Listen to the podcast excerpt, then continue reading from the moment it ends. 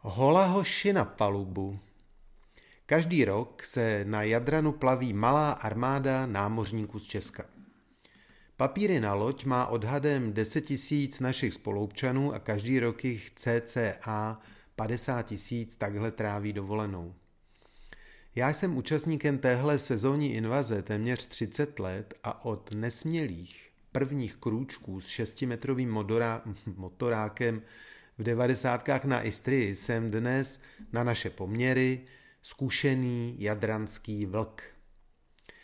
Když jsem na jiné straně světa a mohu si tam půjčit loď, rád toho využívám, ale moje osobní zkušenosti, o které se dnes s vámi chci podělit, jsou fakt nazbírané převážně od rovině potyvat. Já osobně neznám lepší způsob trávení volného času a mám obrovské štěstí, že moje rodina se na to dívá v podstatě stejně. Pokud jste také zkušenými námořníky, asi se dnes nic nového nedočtete, ale kdo ví. Každopádně nováčkům a těm, kteří o prvním vyplutí teprve uvažují, je tenhle článek určen primárně. Tak jak si lodní prázdniny v Chorvatsku nejlépe užít? První věc je pochopitelně kvalifikace. Pokud si chcete loď půjčit, musíte mít patřičné oprávnění. Mně se jeví jako nejlogičtější mít kvalifikaci vydávanou zemí, v jejíž vodách se hodná, hodláte plavit.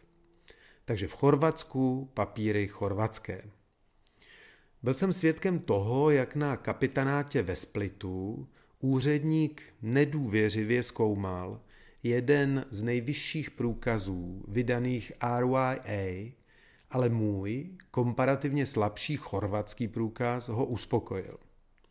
S českým průkazem bych se do Chorvatska asi netrápil, protože jeho získání považuji za neúměrně byrokratické a jeho zvuk ve světě není valný. Já ho z historických důvodů pořád mám, ale připadá mi to zbytečné. Na konci dne je to majiteli jachty, kterou si chcete půjčit, jestli ho vaše kvalifikace uspokojí. Druhá věc, ke které jsou papíry dobré, jsou mimořádné události. Pokud dojde k poškození lodě nebo majetku třetí strany, pojišťovna udělá všechno pro to, aby se vyhnula plnění. No a nedostatečná kvalifikace kapitána, to je fakt skvělá záminka. Doporučuji tedy každému, aby si udělal týdenní kurz v Chorvatsku, kde se naučí základy ovládání lodě a získá chorvatský průkaz. Druhá věc je kolreg. Znalost mezinárodních pravidel pro zabránění srážkám na moři, to je právě ten kolreg, je pro jachtaře zcela zásadní. Ideální je nějaká publikace od RYA, která jednotlivá pravidla vysvětluje, komentuje a ukazuje na obrázkách. Něco je intuitivní a něco méně, ale znát to musíte o půlnoci, jako když byčem mrská. Zatímco papíry na loď po mně v podstatě za těch 30 let nikdo nikdy nechtěl, znalosti kolorek jsou nutné denně – a fakt denně vidím docela hrubé prohřešky. Nebuďte v tomto přezíraví a fakt se to naučte. To stejné platí o práci s vysílačkou. Jasně, že do Maríny můžete zavolat i mobilem, ale až pak budete vysílačku fakt potřebovat a nebudete ji umět ani zapnout, no tak to bude problém. Tohle jsou dvě věci, které vás mohou být draho a přitom se obě dají snadno s předstihem vyřešit. Třetí věc jsou informace o všem možném. O počasí, o přírodních podmínkách v zátokách, kontaktní telefony do restaurací a tak dále. Ideálně je kombinovat digitální a analogové nosiče. Za těch 30 let, co se na lodích plácám, se i tady pochopitelně hodně změnilo. Tablet nebo chytrý telefon dnes dokážou divy a trh nabízí velké množství aplikací. Já mám rád apku zvanou C-Map a používám ji třeba na plánování tras, kalkulování míst tankování a hlavně si s ní v zimě u krbu hraju a těším se na jachtařskou sezónu. Vedle toho jsou skvělé i tištěné publikace. Asi v Česku nejznámější je Atlas 888 přístavů, zátok a kotvišť. Je to taková fakt hutná sbírka relevantních informací, která pochopitelně ke svému fungování nepotřebuje ani Wi-Fi, ani mobilní signál, ani baterku a vždycky máte po ruce. Pro prvotní seznámení s neznámými cílovými místy před vyplutím je fakt moc dobrá. Neméně důležitá kniha je A Gourmet Cruise od pánů Marčiče a Karliče.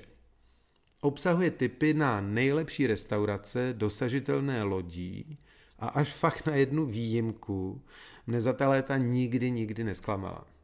No a když už se někam celý den trmácíte, tak se pochopitelně chcete dobře najíst.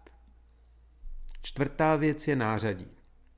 Loď je dost technicky složitý mechanismus, který je navíc trvale vystaven působení těch nejméně příjemných přírodních podmínek. No a tak se pochopitelně čas od času něco pokazí.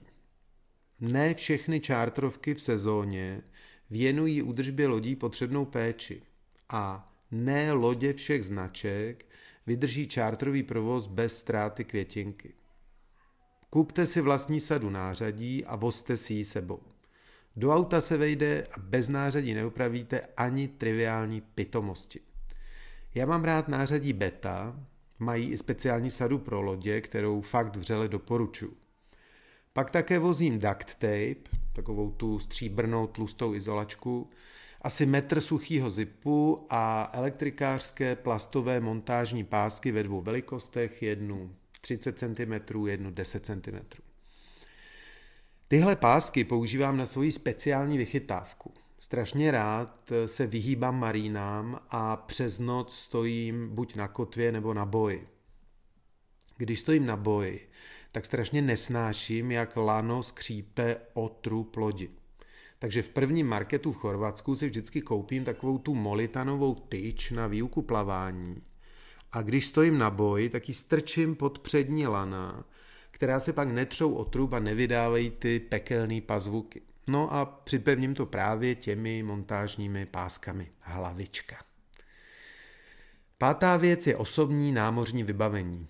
No, je to jako u všech technických sportů, prostě lepší kolo, lepší lyže, lepší golfové hole jsou prostě lepší. Technické vybavení na jachting je určitě lepší než standardní, módní nebo volnočasové. Bez zbytku to platí u třech hlavních věcí. Slunečních brýlí, bot a rukavic. Brýle jsou ideálně takové, které celý obličej obepínají a slouží i jako ochrana před větrem a vodou. Já mám nejradši cyklistické Oakley s výměnými skly. Jachtařské brýle dělá Oakley také skvěle, ale ku podivu lépe větrají a drží ty cyklistické, které jsou navíc zhruba o polovinu levnější. Boty definitivně potřebujete s bílou podrážkou, které nekloužou na žádném lodním povrchu. Já dodávám, že nejlepší jsou takové, které nemají tkaničky, které rychle nazujete a rychle sundáte a díky tomu je budete fakt nosit. V lednu jsem si na výstavě v Düsseldorfu koupil nový Heli Hansen, kterým jde se šlápnout pata a jsou strašně lehký. Jsou takový, na takový jakoby suchý zip. Fakt to nestojí Mailand a fakt se to vyplatí. Do těch bot já osobně nosím sportovní bílé ponožky. To teda fakt vypadá strašně, ale nic si nikde neodřete a tím, že budete pak chodit dovnitř dolů do lodi v těch ponožkách, tak si tam nenanosíte sůl do salonu. V žádném případě, ale prosím vás, neleste po, bodi, po lodi na boso. Ukopnutý palec je to nejmenší, co vám hrozí. Poslední must have jsou rukavice. Tady vám prozradím další svoje tajemství. Nekupujte si bůh ví jaké profesionální jachtařské, kupte si golfové. Zase významně ušetříte. Pochopitelně musíte najít takové, kde mají levou i pravou. Jsou o hodně jemnější než jachtařské a díky tomu je budete fakt nosit. Zas vás to nebude nikde dřít a bránit vám to v pohybu. Na tuhle sezónu mám Mizuno Tech Flex All Weather. Sice si je kupuju vždycky na sezonu nové, ale letos jedu pořád i loňské. Nedá se to zničit. Senzačně sedí a dokonale chrání. Bez problému to vyperete ve sladké vodě a fakt je to výborný. No a tak bych mohl pokračovat dál a dál a dál. Ale tohle jsou opravdu ověřené vlejci. Věci, které dlouhá léta fungují mně, mé rodině. Přeju vám teda, aby fungovaly i vám – No a hlavně, aby k vám moře bylo stejně přívětivé, jako je ke mně.